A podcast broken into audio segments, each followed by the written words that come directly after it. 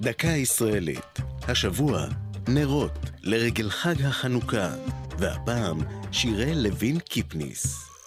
לאחר שעלה ארצה ב-1913, צעד לוין קיפניס בן ה-23 בכל בוקר אל לימודיו בבית הספר לאומנות בצלאל.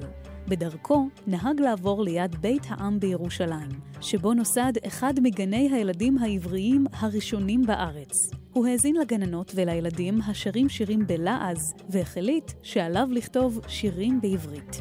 אז חיבר את השיר חנוכיה, חנוכיה, ספרי נא לי מעשייה.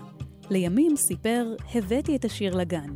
הגננת קראה והתרגשה, ורצה אל הכיתה, פתחה את הדלת ואמרה, בנות, יש לנו שיר.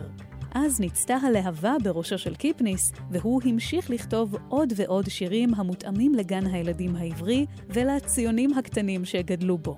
בין שירי החנוכה שכתב אפשר למצוא אין ספור נרות, ואת השירים סביבון סוב סוב סוב, חנוכה חג יפה כל כך, הבה נרימה נס ואבוקה, שימו שמן, נר לי ועוד ועוד.